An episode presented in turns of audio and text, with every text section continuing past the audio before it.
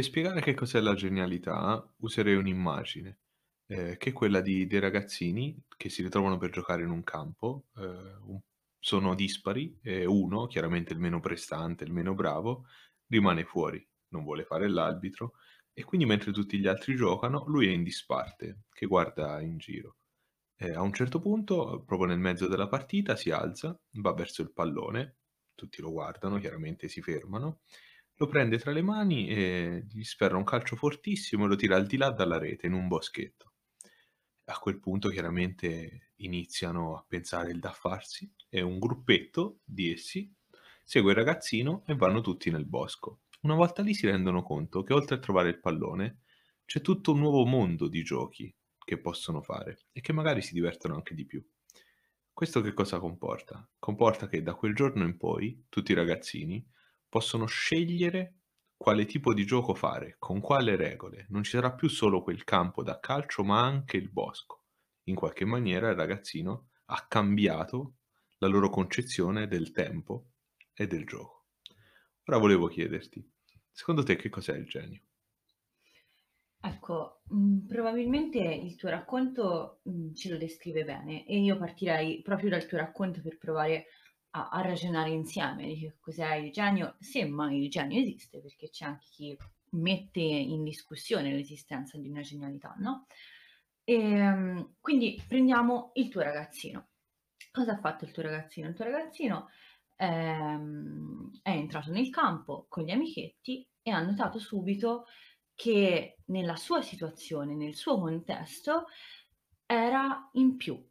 Ehm, ha analizzato perfettamente il suo contesto, ha imparato a conoscere la sua situazione e ha cercato una soluzione al problema creato in quel contesto. E a quel punto cosa ha fatto? Come l'ha trovata la soluzione? Fuori dal campo, fuori dagli schemi, fuori da qualsiasi prospettiva pensabile fino a quel momento.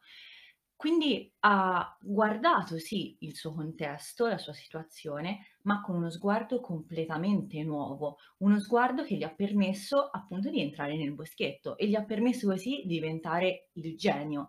Quindi, rispondendo alla tua domanda, chi potrebbe essere il genio? Ecco, il genio penso possa essere colui che in un contesto Uhm, favorevole chiaramente a ad una spinta geniale, riesce a spiccare in quello stesso contesto grazie a ad uno sguardo nuovo, grazie a delle soluzioni impensabili fino alla sua venuta. Ecco, a proposito del contesto, mi viene in mente che forse i più grandi geni della storia ci rimangono a noi ignoti. Ehm, non so, colui che ha imparato a dominare il fuoco, chi ha ideato, inventato la ruota, ehm, però mi immagino il contesto, no, in cui c'è il gruppo, ehm, la tribù, ehm, primitiva e ce n'è uno di loro che invece di andare a caccia, ehm, è lì chino che 2, 3 ore al giorno, ehm, cerca la scintilla battendo le pietre. Immagini come lo potrebbero vedere gli altri, cioè nel senso, sì, il genio è nel suo contesto, ma co che tipo di peso ha in quel contesto? Come viene visto? In quel contesto. Ecco, mhmm, spesso si parla di geni incompresi.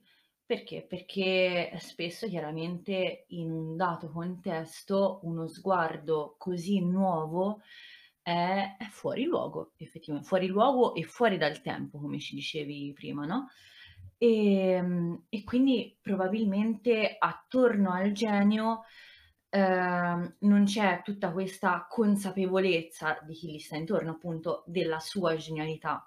Spesso un genio è è agli occhi dei posteri, e e non è nemmeno così facile essere riconosciuti come tali. Sicuramente nella categoria di genio c'è una chiara relazione con il tempo. Coloro che, mhmm, sono considerati dei geni, sono considerati dei geni nella storia, lungo il corso di tutta la storia. Tant'è vero che, come dicevi te, no, tu cerchi di, ehm, risalire a un primo scopritore del fuoco e della ruota. Sicuramente non esiste un primo scopritore del fuoco e della ruota. La domesticazione del fuoco molto probabilmente è, stato, eh, è stata una conquista faticosa e faticata da tutto il genere umano e ehm, da, tutto, eh, da, tutta l'umanità, e così come la ruota.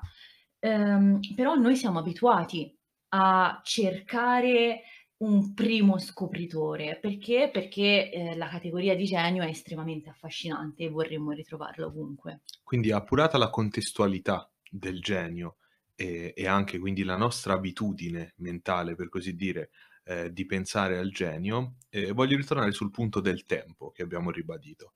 Ehm, il genio in qualche maniera ha il dono dell'ubiquità e contemporaneamente nel tempo che sta vivendo e su cui agisce in maniera, come avete detto, iper, iperscrutabile, ma è anche già nel tempo futuro, dove l'azione che ha compiuto nel presente si riflette. Per dirla in altre maniere, colui che dominava il fuoco magari aveva già in mente che dominandolo si sarebbe potuto cucinare. Questo è solo un esempio, però ecco, applicato a questo era interessante notare come il genio in realtà viva in due spazi temporali diversi.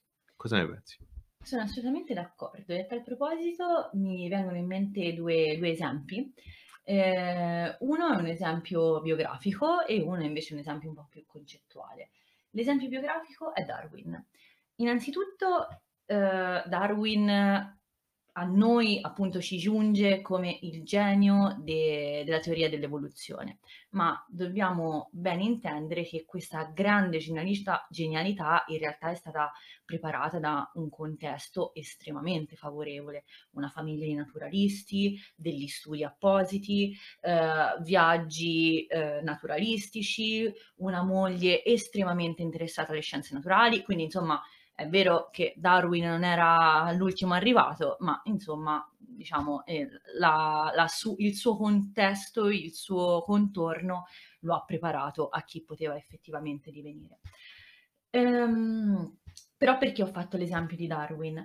Perché proprio riguardo al tempo, Darwin è stato in grado di predire eh, l'esistenza di una farfalla che ancora non era mai stata scoperta. Tant'è vero che la specie di questa farfalla sarà predicta, ovvero pre- preannunciata. Sinceramente adesso mi sfugge il genere in questo momento.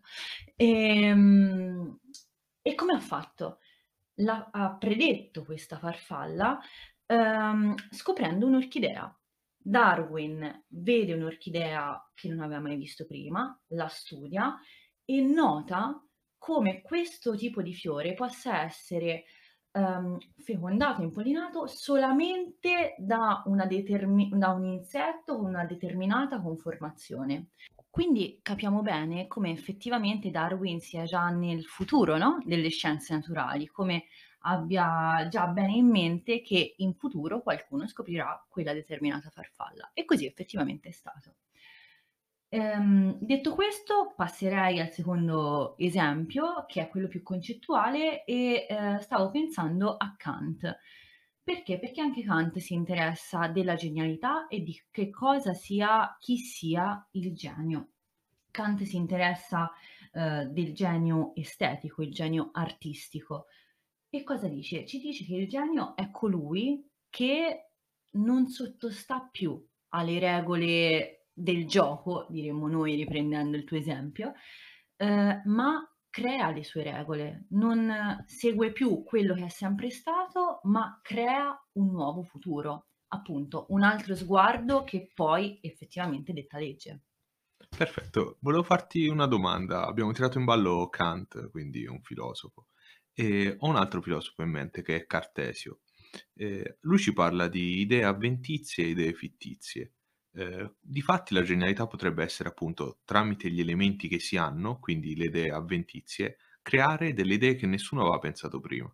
Quando si parla del lampo di genio, no, quindi dell'idea geniale che cambia tutto. Cosa ne pensi? Ecco, questo mi fa tornare in mente, ehm, la descrizione di genialità che ho sentito in un film, che è This Must Be the Place di Sean Penn, ehm, nel quale era ritenuto genio, geniale, l'inventore del trolley. Perché? Perché colui che aveva inventato il trolley non aveva fatto niente di più che unire due invenzioni già esistenti, da una parte la valigia, dall'altra le ruote.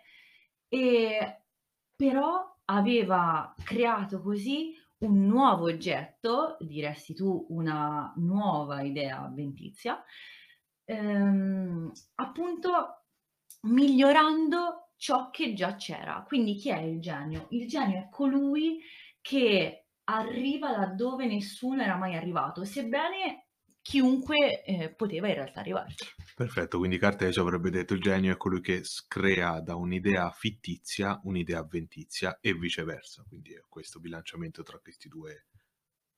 Potrebbe essere un'ottima, un'ottima interpretazione. Facendo una sintesi, abbiamo detto che il genio nasce contestualizzato, che il genio però ha anche il dono di essere da più parti nel tempo contemporaneamente, e poi abbiamo detto che il genio quindi è colui che bilancia le idee e le nuove idee. Potremmo dire che il genio è un paradosso, in qualche maniera.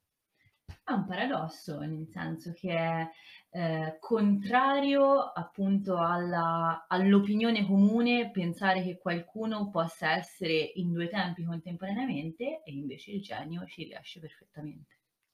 Bene, con la chiusura sul paradosso eh, salutiamo tutti e ci vediamo al prossimo Sigaro con Kant.